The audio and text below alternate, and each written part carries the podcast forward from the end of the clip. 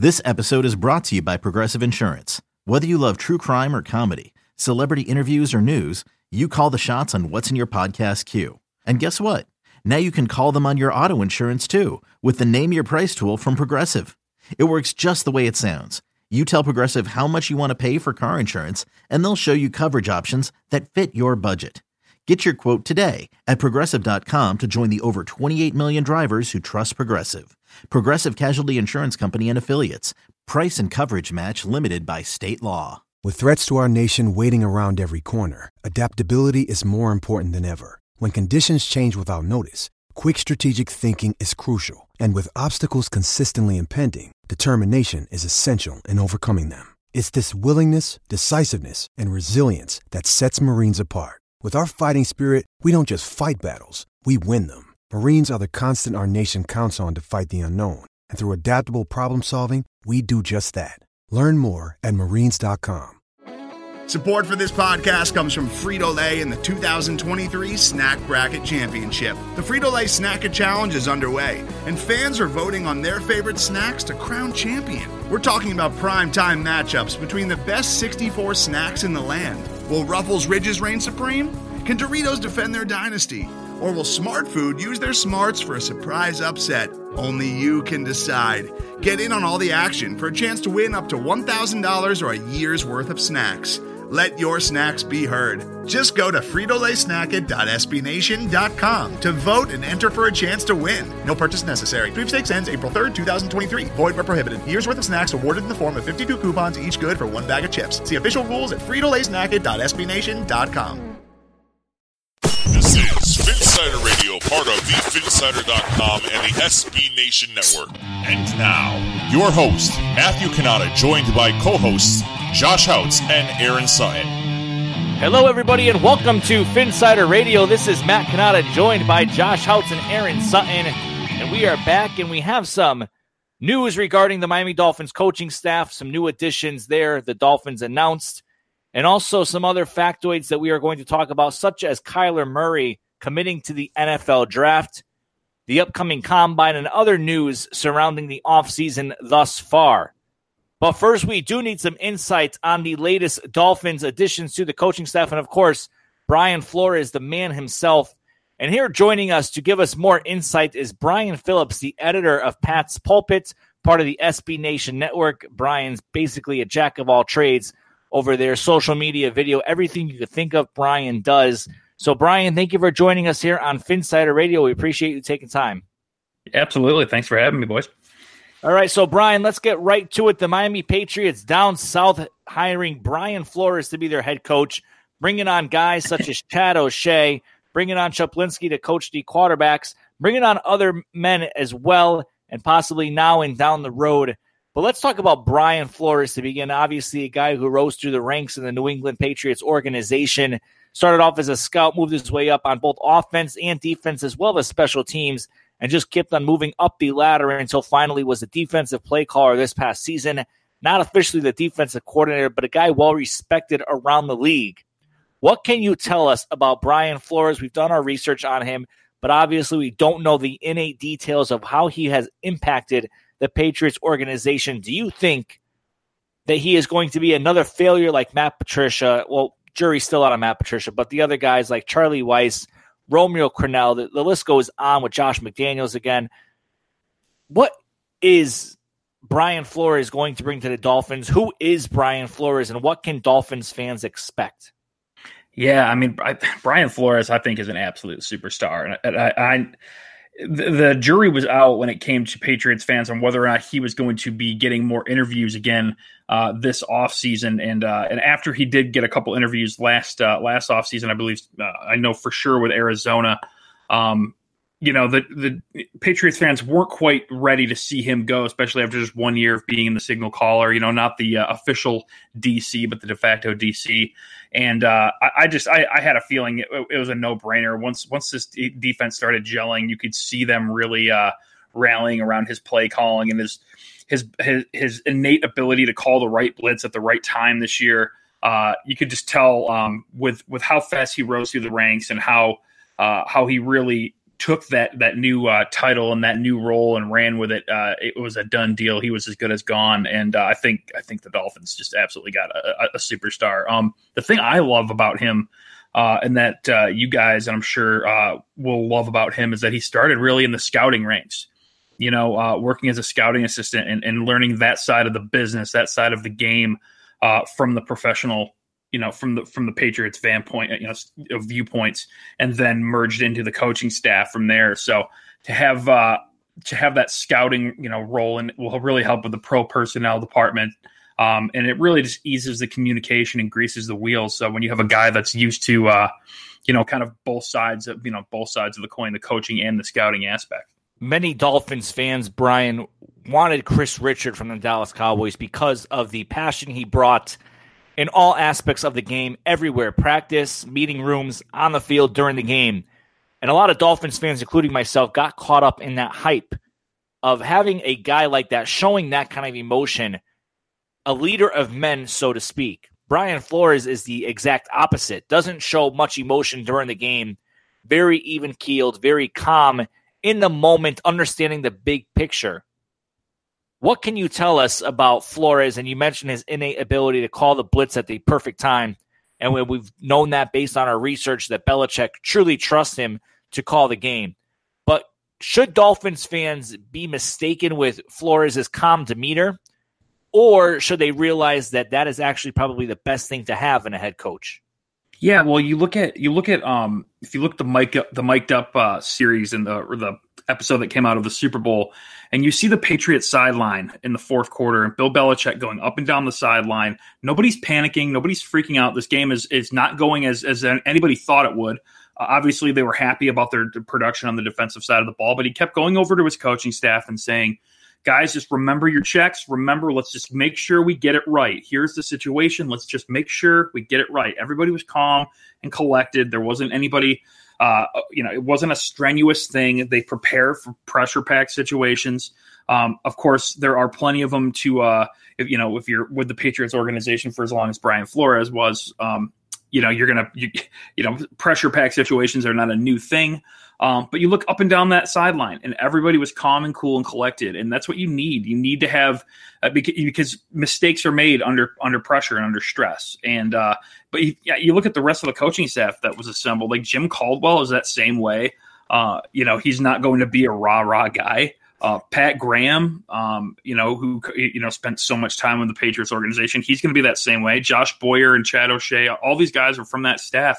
Um, you know, with Jerry Schuplinski uh, all these guys, they're all going to bring that uh, that cool, calm demeanor. And yeah, it might not get you pumped up, but uh, you know, at least you know you're getting things right and not making mistakes due to pressure. Brian, thanks for taking time out of your day. This is Houtz. Uh, my question, I'm going to focus on Chad O'Shea, and you mentioned the coaching staff. You know, one of the breaths of fresh air bringing in a guy like Brian Flores as a coaching staff he assembled because, as we know, that was kind of Adam Gase's uh, downfall. So for me, uh, how do you see the Dolphins' offense changing? We know it's going to be that Erhardt-Perkins type offense. We saw a little bit in 2018.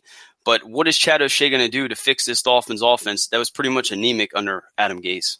Yeah, I'm I'm so excited for Chad O'Shea. This guy is like the quintessential grinder who like he, who's been waiting for his shot patiently and you know always always produce results with with uh, you know he was never given the most resources in New England, right? With the way that they deal with the wide receiver position from a salary cap standpoint, uh, he's they they drafted a couple of poor receivers um, high with like Aaron Dobson and, and, and company. But you, you, know this is the kind of guy who you know he developed Julian Edelman from a seventh round pick, a quarterback out of Kent State. Um, you know he got production out of you know, uh, Danny Amendola, who was their biggest free agent signing. You know, there's a, a, million stories about guys who came in and immediately had an impact right away. And uh, I think Chad is definitely ready to take that next step. As far as what we'll see from an offensive standpoint, um, they're going to have a complex playbook. They're going to they're going to be asking specifically their skill position guys. They're going to be asked to do a lot of different things in the in the passing game and the running game uh, and they're going to be asked to play and know every role on the field. Uh, there's there's going to be no excuse for, for uh, guys not to be able to play every position at wide receiver. They might not always play those positions, but they need to know the roles. uh, more so than any other system. It's, it's it's commonly talked about when when Patriots bring free agent wide receivers in, how they it's a tough playbook for them to pick up and learn. Um, and I imagine a lot of that will transfer to Chad O'Shea. But uh, you know, really, the Patriots system is being flexible and being able to go into each week with a new game plan and keeping it fresh and uh, and attacking a defense's weakness. It doesn't matter if it's you know via pass or heavy run or uh, or a mix of both. Another coach that the Dolphins are getting from the Patriots is Josh Boyer, and he's a guy that, you know, he's a defensive backs coach. You know the way the NFL game is kind of progressing. So, how do you feel that is a blow to the Patriots coaching staff, and what do you think he can bring to that Dolphins secondary? Who, I mean, they got some young pieces. They got an Xavier Howard if they choose to bring him back, Bobby McCain, Minkah Fitzpatrick, Reshad Jones, TJ McDonald. What do you think that Josh Boyer can bring to that secondary to push them to the next level? I think what's cool is is is bringing Brian Flores as attacking man coverage. Like that's how you win in today's NFL. Now we saw that obviously this year with the Patriots defense. Uh, Josh Boyer is gonna, you know, he's he's gonna help instill the, the entire you know top down system from from uh, Brian Flores into these DBs. And like you guys said, I mean, you got a ton of talent there. There's no reason to be playing you know soft zone or uh, you know, utilize these guys' talents. Uh, and, uh, and, and Josh Boyer has been uh, just like Chad O'Shea is another guy who's been uh, able to get the most out of guys. Um, this system, this whole system, kind of allows these these DBs. To shine a little bit, it puts them on an island a little bit too. Um, you know, but you put trust in guys like undrafted free agents like J.C. Jackson and Malcolm Butler, uh, and guys that you know were scrap heap guys coming out of college, but uh, that, that they were able to draw a ton of production out of. And then you, you sprinkle in obviously talented players like Stephon Gilmore and Devin McCourty and whatnot. Uh, and you know, there's plenty of there's definitely plenty of talent in that that Miami Dolphins secondary uh, for Josh Boyer to play around with. That's for sure, especially with a guy like Minkah Fitzpatrick. We're joined this evening by Brian Phillips of the Pat's Pulpit. This is Sutton here. Thanks for spending some time with us tonight. I'm going to kind of represent the skeptical Dolphins fan base with my two questions. Okay. The first one is well, gosh, Bill Belichick never lets good assistant coaches go. Do you buy into that premise, or do you see the Dolphins acquiring a, a mild coup here? This, I mean, this is the biggest. Uh, this is this is the most impactful departure uh, I've seen. Um, you know, and, and the fact that the fact of the matter is everybody leaves uh, the, the Patriots organization. And, you know, Josh McDaniels is only back because he failed uh, at his previous stop. And, you know, he came back and he's sticking around for a while because the Krafts are making it financially uh, feasible for him to do so. Um, you know, everybody leaves for, and they always have. Uh, the fact, the fact that other coaches can't, uh, from the Patriots organization can't have and haven't had the success outside of uh, New England has been perplexing, but I think it just speaks to how tough it is to win in the NFL uh, as a as a as a new head coach. Um, well, and, I, really, yeah. Can I interrupt you right there? For sure. I think there's, I think there's the illusion that Belichick just prohibits all of his assistant coaches from interviewing with other clubs. When I researched that, I didn't really see them blocking assistant coaches from taking promotions. I saw, you know, the blocking of interviewing Nick Caserio for the front office position, but I didn't really see much of Belichick denying his assistants to interview elsewhere yeah. if he wanted to. Would that be accurate? Yeah, that's 100% true. I mean, the, the, they're all about, you know, they understand that these guys want to, you know, reach the pinnacle of the profession. That's the whole point. And there's no point.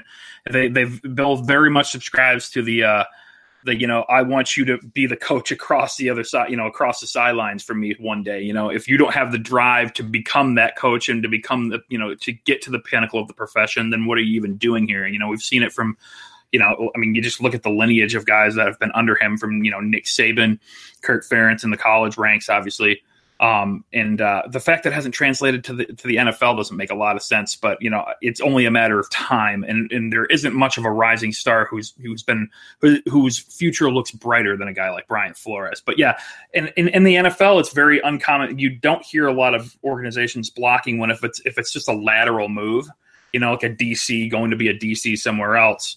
Um, but if it's a, a, you know an upward move, you know, an assistant going to you know for a coordinator interview um, from a position coach to a coordinator interview. Uh, it's very it's very uncommon for those to be blocked uh, with any organization. But uh, yeah, the the Patriots want their guys to grow and succeed.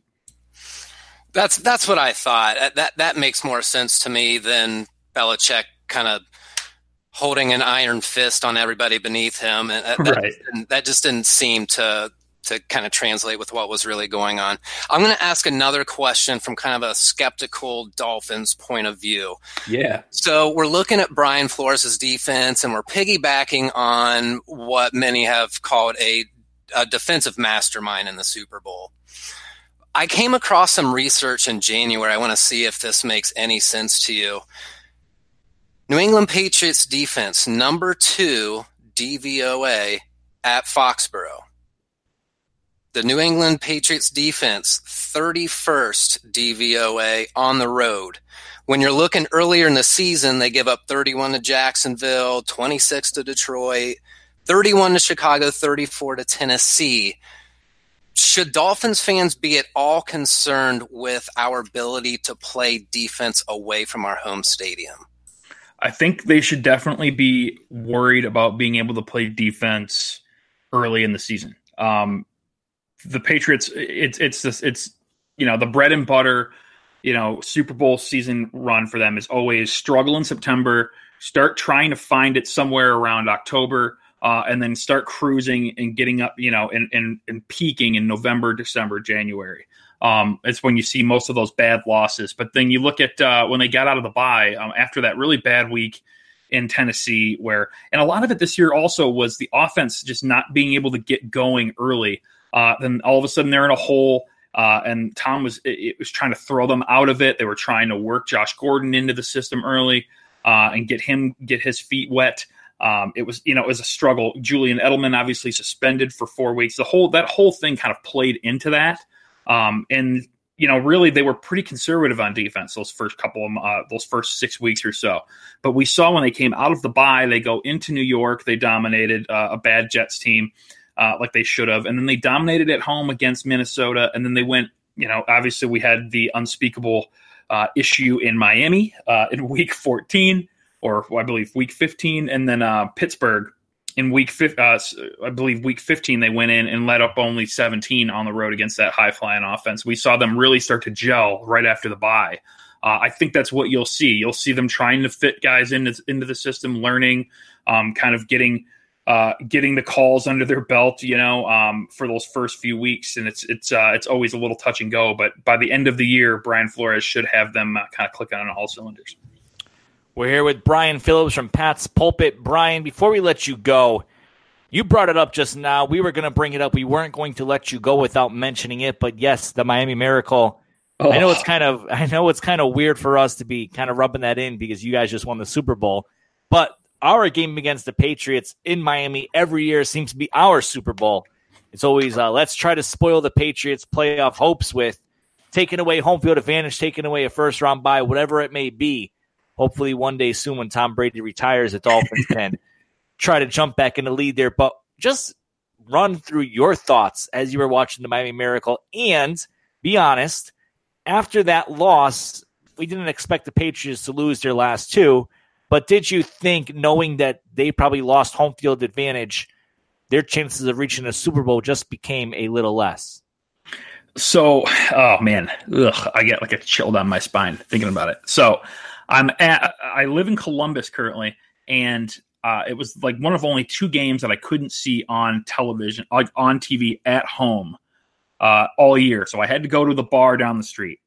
I'm watching the game, and I have the live uh, Pat's Pulpit Facebook Live show after uh, the game goes final, about 10 minutes after the game goes final. So the, the game's wrapping up. The Patriots tack on the field goal. I was a little frustrated they didn't go for it there, but they tack on the field goal. Uh, and I cashed out my check. I'm like, okay, I got to get home. Let's just take out. I'll take off. I'll go and I'll get this Facebook Live show started when I get home, and we'll talk about a Patriots win. And I get home and I log on, and I couldn't believe what I saw. I did not see it live, and I jinxed the New England Patriots. It's it's I caught hell for it uh, because I didn't I didn't see it. It was it. I'm pretty much taking all the blame for it uh, because I knew I shouldn't have left before the game was final.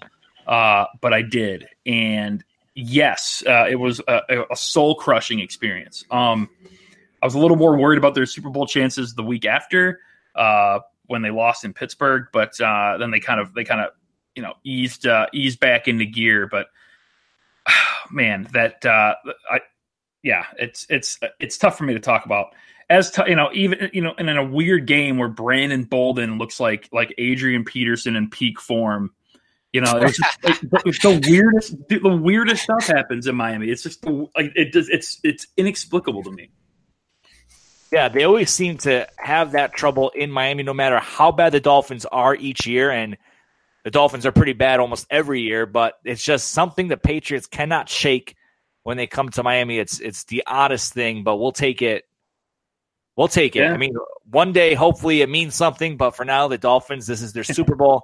I remember me, I, I, was just ready to get up. We were putting on, um, getting on my jacket. We were going to some thing with the kids, and I'm like, all right, another loss for the Dolphins, whatever, better draft pick.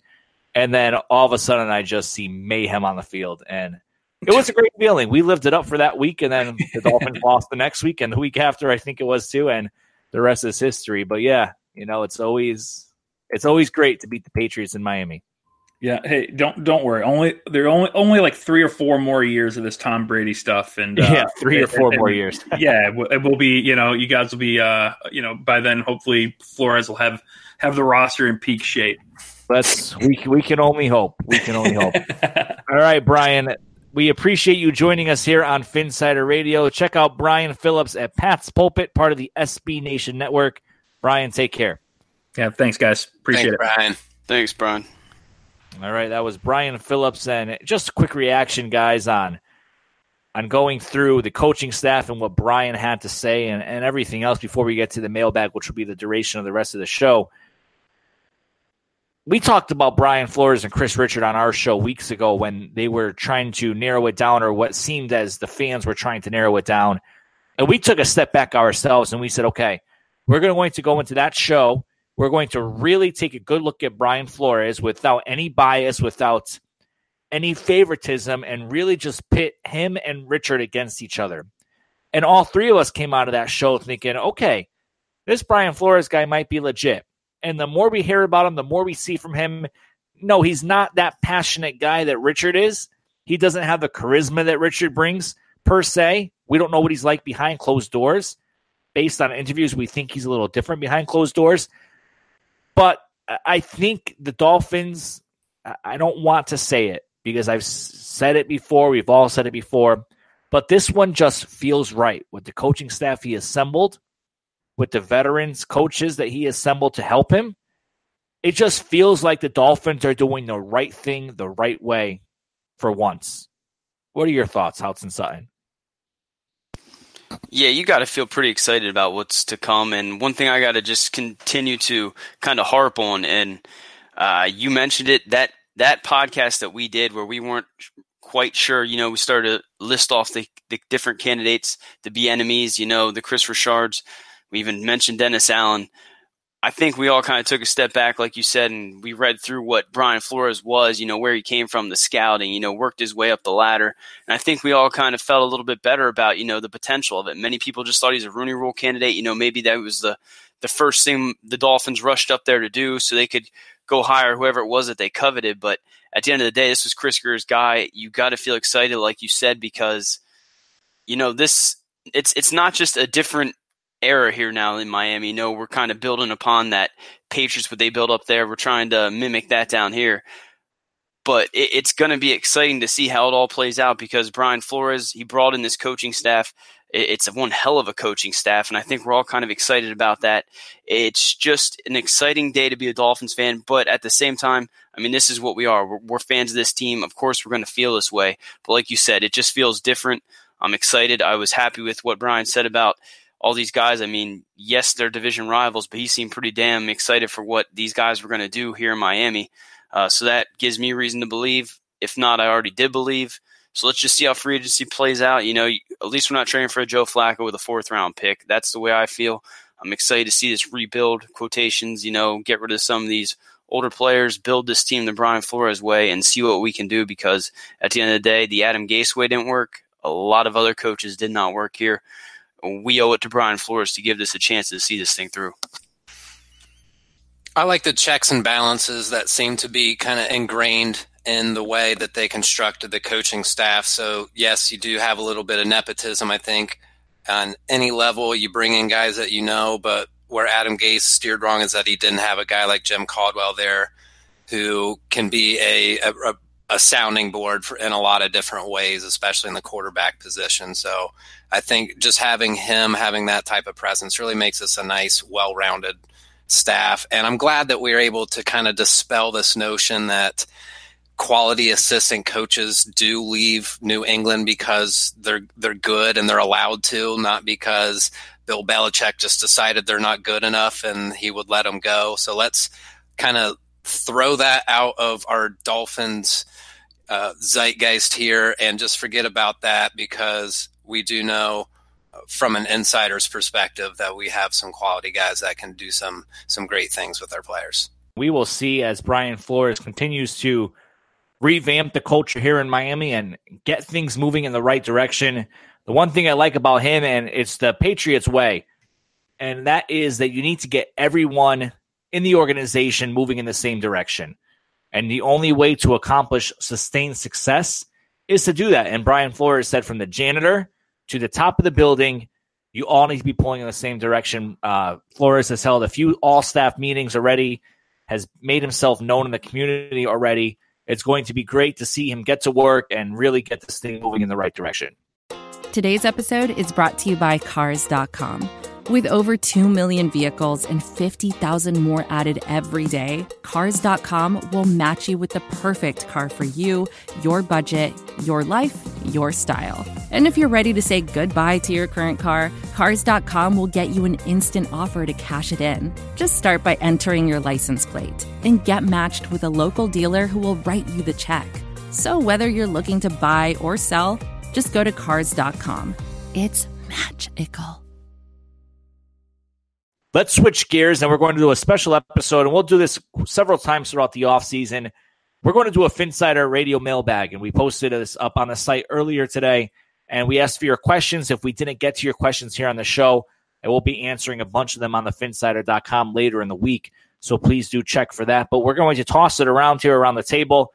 Houtz and Sutton, I will start with myself. And the question comes from New York Fins fan.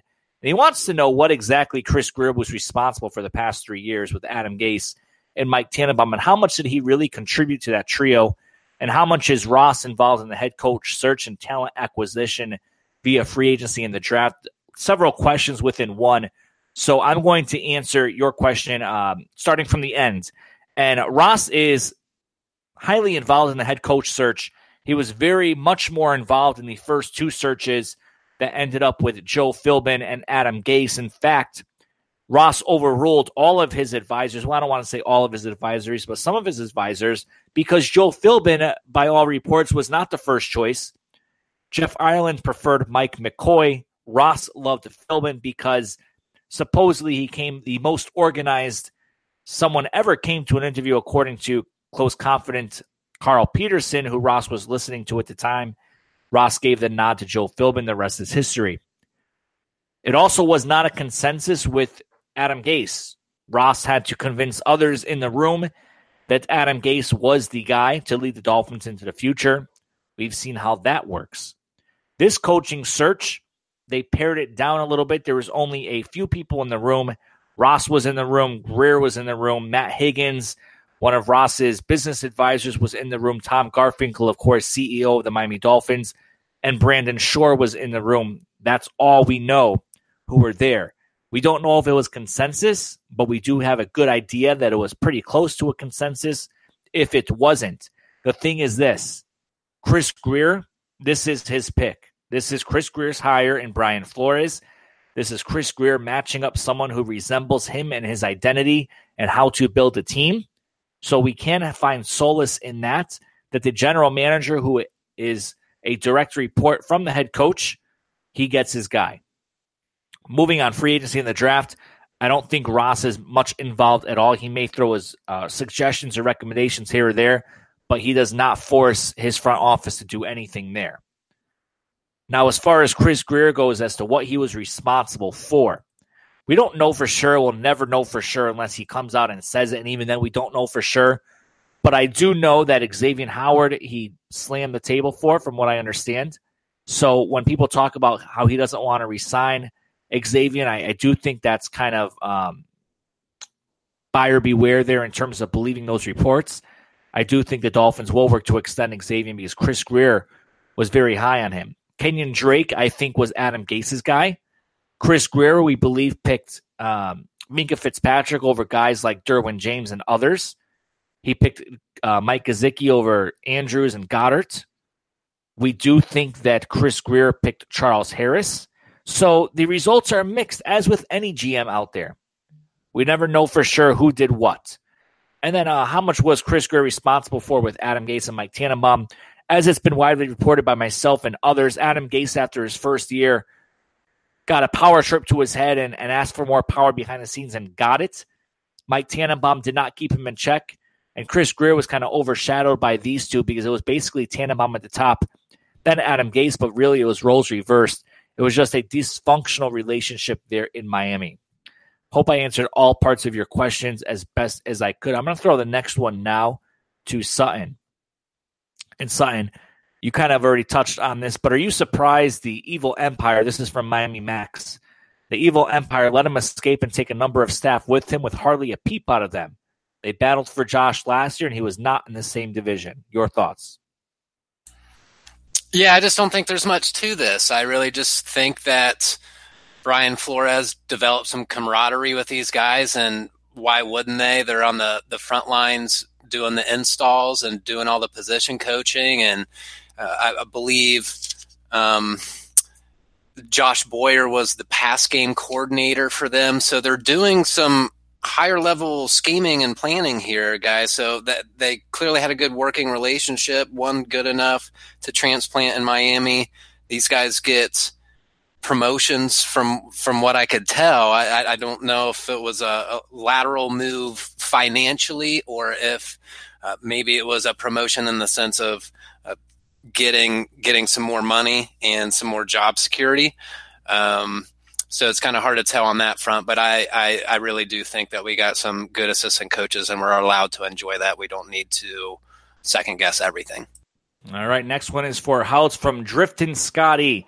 What are we to make of this? Dolphins are the best bets to land Le'Veon Bell and or Antonio Brown talk.